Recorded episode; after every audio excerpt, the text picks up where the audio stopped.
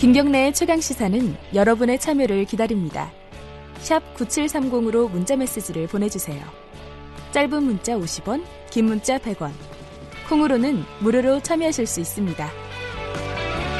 네, 프로야구가 개막을 했죠. 음, 사상 최고의 관객, 가장 많은 관객이 개막일에 몰렸다고 합니다.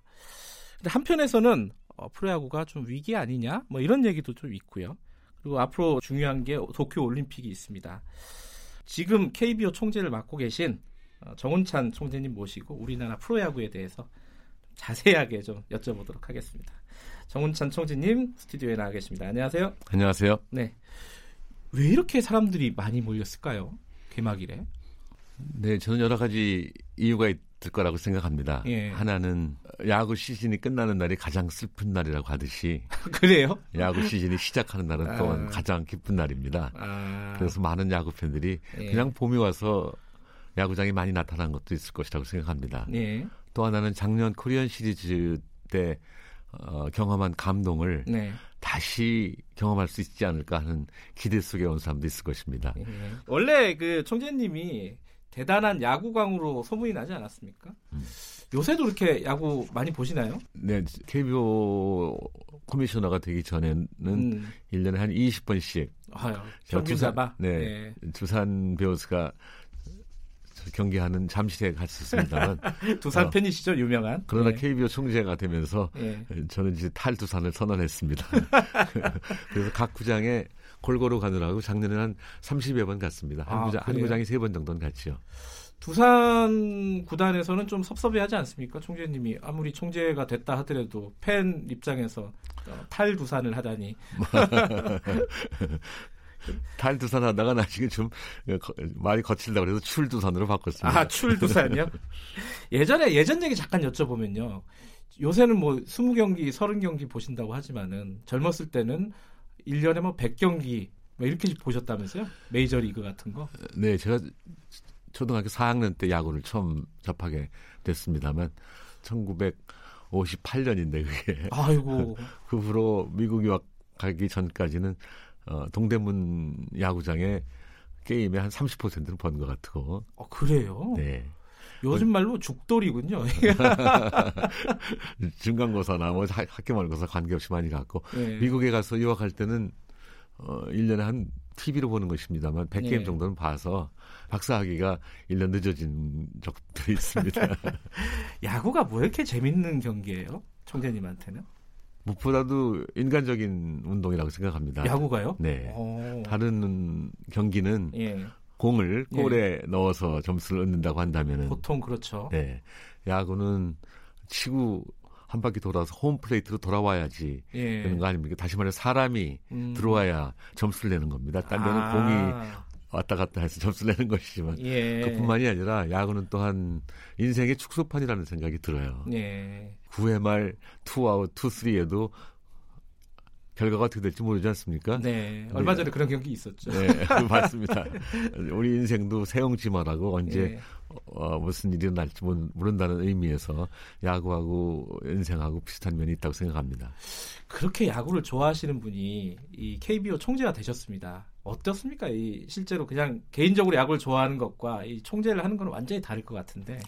네, 그러니까 어떤 때는 응원하고 싶은 것도 제대로 못할 때도 있고 뭐 두산이라서가 아니라 네. 어느 저 구장 가서 네. 저 거기 가서도 또 중립을 지켜야 되지 않겠습니까? 그래서 네.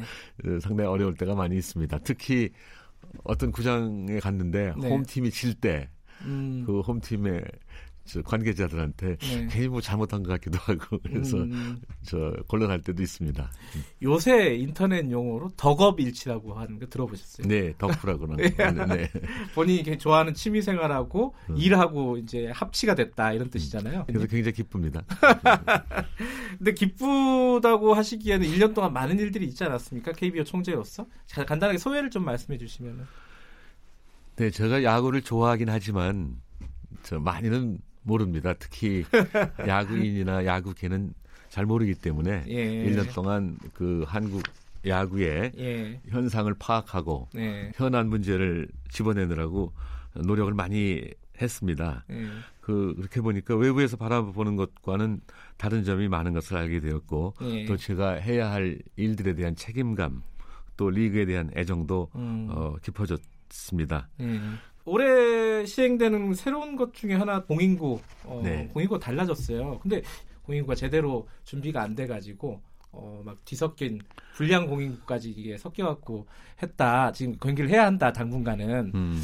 그래갖고 KBO가 준비를 잘 못한 거 아니냐 이런 보도도 좀 있었어요. 아니요 작년에 이제 제가 커미셔너로 되고 나서 예, 금년에 있을 프리미어 12 예, 야구 대회 또 내년에 있을 도쿄 올림픽 야구 대회를 예, 생각하면서 공을 봤더니 미국 공은 반발 개수가 굉장히 낮고 예, 그다음에 일본 공은 그보다 조금 높고 예, 우리는 거기다 더 높아서 아하, 그야말로 타고 투조 예, 현상이 예, 우리가 지금 제일 셉니다. 예, 그래서 이걸 어떻게 하면 좋겠냐? 음흠. 국제 경기 가서 이기려면 같은 공으로 해야 되지 않겠습니까? 그렇죠. 반발 개수도 낮추고 공을 조금 크게 하고 예, 실밥도 예, 좀 두텁게 하는 등 많은 변화를 가져왔습니다. 근데 그것이 효과가 나고 있느냐 안 나고 있느냐에 대해서 부- 설이 분분합니다만 지금까지 한 8게임씩 했는데 예, 현재 홈런 수도 좀 줄었고 예, 타율도 좀 떨어졌고 또 그 투수의 ERA 자책점도 음. 좀 떨어진 걸 보면은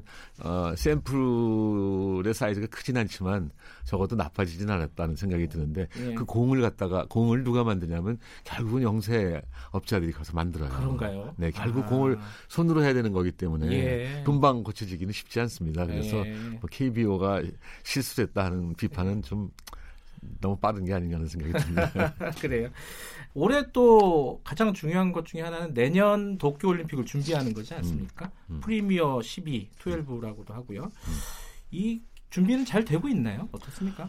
그 기술위원회를 다시 부활시키고 네. 기술위원장을 김시진 감독으로 예. 어, 모시고 나서는 또 국가대표팀을 거기서 저 선발. 선발해 왔습니다. 그래서 예. 제가 그걸 저 받아들이고 예. 김경문 감독이 맡게 됐는데 예. 열심히들 하고 있다고 생각합니다. 현재 김경문 감독은 물론이고 KBO도 나서서 이미 각 구단에 선수 참가에 대한 협조를 구했고 예. 또 미국에서 뛰고 있는 선수들의 참가를 위해서 음, MLB 사무국에도 협조를 요청하고 있습니다. 지금 미국에서 뛰고 있는 선수들이 많지 않습니까? 네. 원칙적으로는 저쪽에서 어, 원하고 있지 않는 것 같습니다만?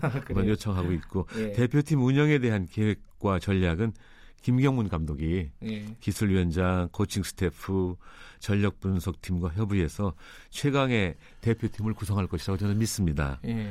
그 이게 계획- 항상 그 대표팀 구성할 때 음. 이게 이제 결과적으로 보면은 약간의 잡음들이 있었어요. 지난해 아시안 게임 같은 경우 보면은 음. 이게 좀 어, 병역 때문에 이렇게 선발한 게 아니냐 이런 뒷말들이 좀 있지 않습니까? 이런 걸좀 어떻게 막을 수 있을까 이게 고민이실 것 같아요. 아, 저는 김경문, 김경문 감독을 믿습니다.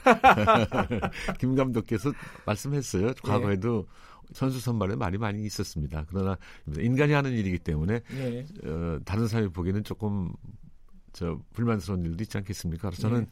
김 감독이 정말로 고- 공평무사하게 선수 선발을 할 걸로 저 음. 믿고 있습니다. 예.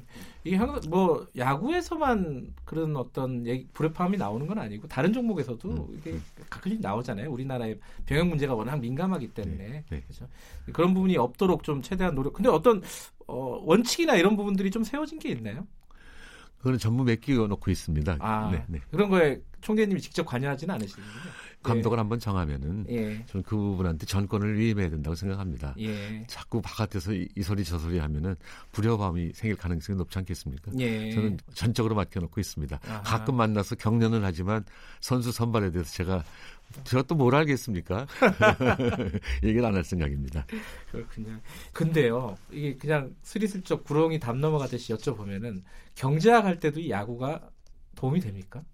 이제 야구는 물리학하고 통계학의 합해요. 아, 예. 경제학은 저 물리학적 개념을 많이 도입해 왔고 예. 또 통계학, 수학이 경제학 공부하는데 도움이 되지 않습니까? 예. 그래서 저는 야구하고 경제학하고 통하는 바가 좀 있다고 생각합니다. 예. 그래서 이제, 어, 경제 얘기 좀 하겠습니다. 요새 한국 경제 위기라는 얘기 많이 해요. 네. 그죠? 진짜 위기 맞습니까, 우리? 어떻게 보세요? 아주 어렵습니다. 지금 한국 경제가요? 네, 예. 경제가 잘 되려면은 뭐가 잘 돼야 됩니까? 투자가 많아야 되고 예. 소비가 활발해야 되고 수출 수출도 잘 돼야 되지 않습니까? 예. 수출은 최근에 내- 내리막으로 가고 있다고 그렇죠. 하지만 작년 말까지는 잘 됐어요. 예. 근데 소비하고 투자가 예. 약 20년간 굉장히 부진했습니다. 예. 소비 어떻게 할까? 그래서 문재인 정부가 한 게 소득 주도 성장 정책이에요. 그렇죠. 소득 주도 성장 정책이 고용을 유지하고 있는 사람들의 소득을 올려줘도 네. 자영업자나 중소상공인과 관련된 그 고용은 많이 줄었어요. 네. 그렇기 때문에 전체 소득이 늘어날지 안 늘어날지는 알 길이 없습니다. 음. 근데 현재로서는 늘어났다는 증거가 별로 없지 않습니까? 근데 소득이 늘어난다 할지라도 소비가 늘어날 것이냐면은 지금 우리 가게가 안고 있는 빚이 1,500조 원이라고 그래요. 네. 그러니까 인구로 약 5천만 명으로 보면 각자가 3천만 원 빚을 지고 있습니다. 네. 소득이 좀 올라도 소비가 늘어나기를 기대하기 쉽지 않다는 생각이 드는데 예. 저는 이 소득 주도 성장 정책은 경제 정책이라기보다는 저는 인권 정책으로 이해하고 있습니다. 인권 정책. 예. 예. 그 문재인 정부가 왜 인간, 인류, 사람을 중시하는 정부라고 하지 않습니까? 그렇죠. 네. 그러니까 사, 사람다운 생활을 하려면은 최저 소득은 얼마 얼마 해야 되지 않을까 하는 생각으로 네. 최저 임, 임금, 임금이 너무 낮은 것 같아서 그걸 올려주는 정책을 썼는데 네.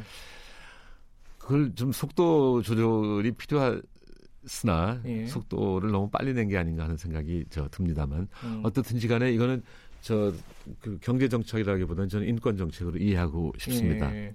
그럼 뭐가 남았냐 하면은 투자인데 투자는 지난 20년간 저는 설비 투자를 말합니다. 예. 이 대기업도 투자 안 하고 중소기업도 투자 안 했습니다. 한국의 대기업 정도는 첨단 핵심 기술이 있어야 되는데 그것의 개발을 게을리 해 왔기 때문에 투자 대상이 없는 것이고 예. 중소기업은 최고급 기술은 아니라 할지라도 예. 투자하고 싶- 싶은데 돈이 없는 거예요. 예. 그래서 제가 지난 7, 8년 동안 동반 성장을 외치면서 대기업으로 흐를 돈이 합법적으로 그리고 스무드하게 중소기업으로 흐르도록 유도하면 되지 않겠냐. 음흠. 그래서 중소기업이 투자를 하고 투자하면 생산 늘고 생산 늘면 고용 늘고 소득 늘고 따라서 소비가 늘지 않겠냐 이런 식의 논리를 갖고 동반 성장 캠페인을 음. 벌여오지 않았습니까? 뭐 구체적으로 뭐가 있겠습니까? 이익 공유를 한다든지 예. 중소기업 적합 업종을 선정한다든지 또는 정부에서 가능하면 중소기업 물품을 많이 사준다든지 네. 이런 식으로 하면은 투자가 저, 저 결국 늘어가고 경기가 좋아질 것 같은데 동반 성장 아이디어가 사회에서 많이 저 긍정적으로 받아들여지지 않았어요.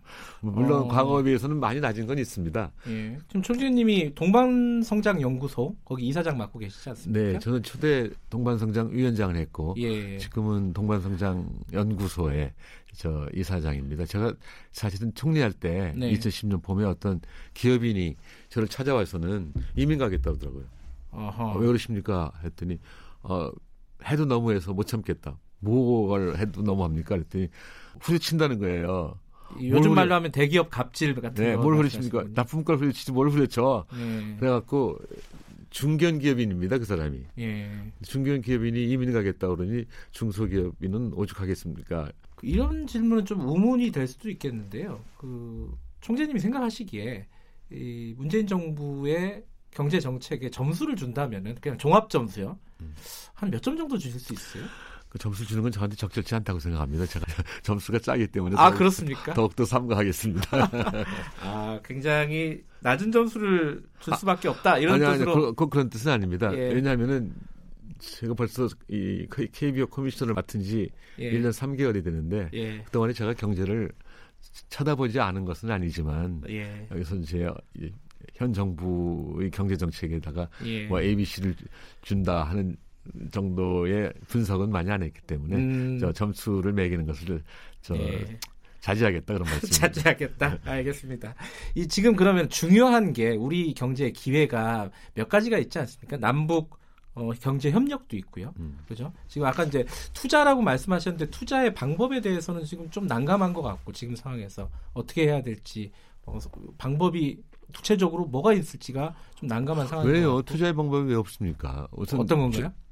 중소기업으로 예. 대기업으로 흐를 돈이 대기업이 지금 시제금으로 가지고 있는 돈 예. 그것들이 중소기업으로 흐르도록 유도를 하고 물론 합법적이고 스무드한 겁니다. 아. 그러니까 그게 어렵지 세, 않나요? 세 가지 방법을 하지 않았습니까? 이익공유, 중소기업 적합업종 선정, 또 정부의 적극적인 중소기업으로부터의 구매 음. 이런 게 있었는데 그걸 하고 또 따- 그러나 중소기업이 경제의 단은 아니잖아요. 예. 대기업이 굉장히 중요해요. 대기업도. 예. 근데 대기업이 현재 첨단 핵심 기술을 많이 개발 못했다고 하는데 네. 이거는 앞저 그쪽으로 유도를 해야죠. 그래서, 그래서 현재 한국에 R&D 지출이 많다 고 그러죠. 네. 세계 5등이에요.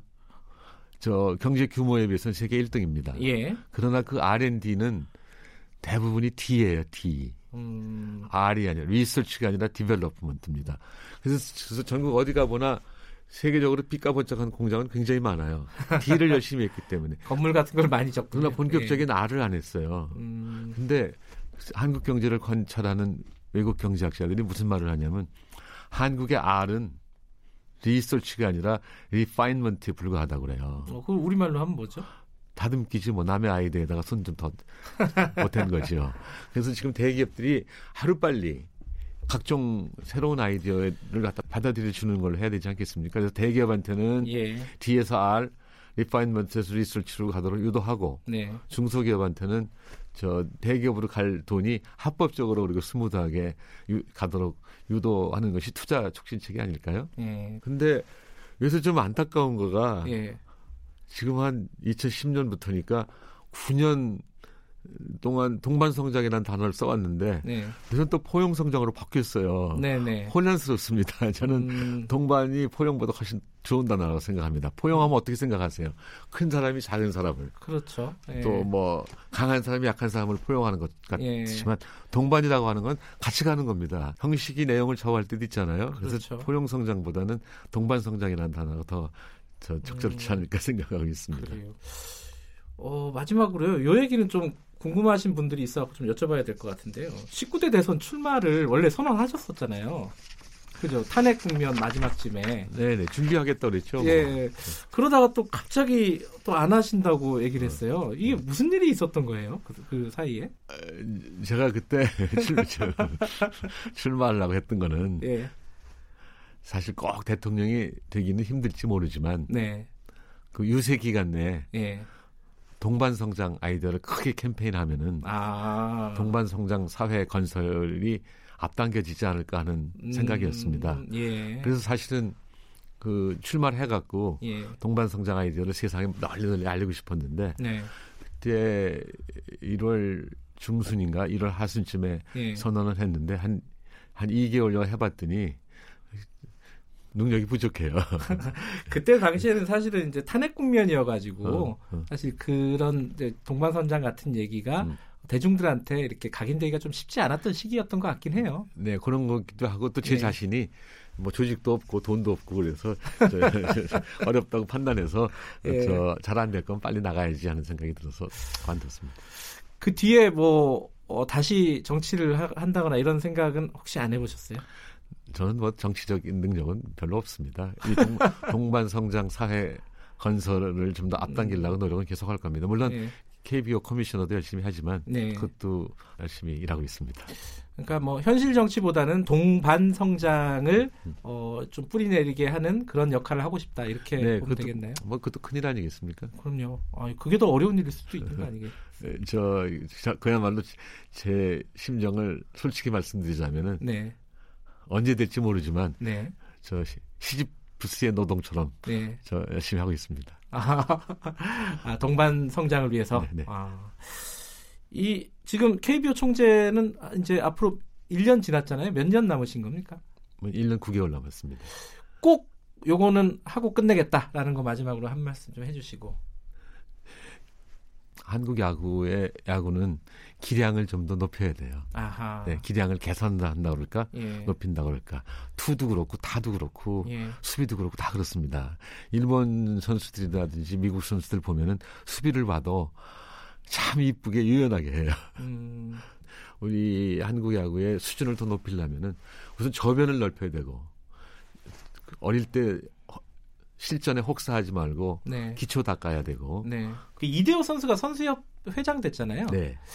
그런 얘기를 하더라고요. 이 어, 최저임금이 너무 낮다. 맞습니다. 그 선수들 그러면 양극화가 너무 심해갖고 몇십억 받는 선수 있고 음, 3천도 못 받는 선수가 수두룩하다 그러더라고요. 그렇죠. 예. 그래서 저는 사실 제가 KBO 커미셔너를 예, 제안받았을 때그 수락한 이유 중에 하나는 예. 동반 성장 아이디어를 저 프로야구에 좀 도입하자. 아 그렇군요. 야구에도 적용된다고 예. 생각하고 궁극적으로는 우리 한국 야구도 네, 미국의 NFL 내셔널 풋볼 리그 있지 않습니까? 예. 거기서 좀 다- 어, 배울 것이 많이 있다고 생각하는데 어떤 게 있죠 대표적으로는? NFL이 32개 팀이 있는데 예, 각 팀은 입장료의 60%만 자기가 갖고 예.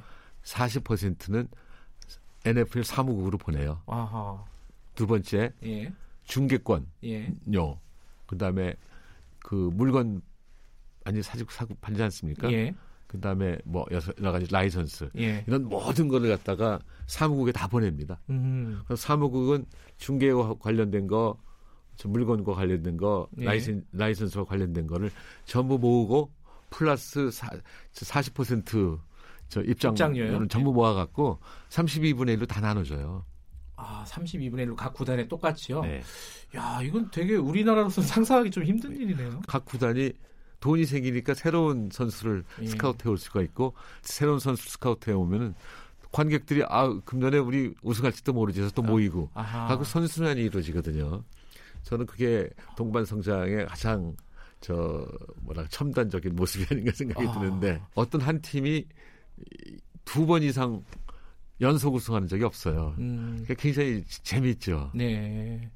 이게 2년 동안에 그 지금 말씀하신 아이디어 구상을 완전히 실현시키진 못하겠지만은 그래도 진짜 시도해 볼 만한 그런 아이디어 같다 네, 생각이 제가 드네요. 제가 지금 야금야금 하고 있고 아, Con? Contrarian이라는 책이 있어요. 예. 거기 National Football League의 동반 성장에 대해서 자세히 그책 속에 있는데 그거를 다 복사해서 예. 그각 구단의 사장님들한테 다 나눠드렸습니다. 아, 이거 한번 이거 한번 보시라고. 부자 구단에서는 굉장히 싫어할 만한 일이겠네요.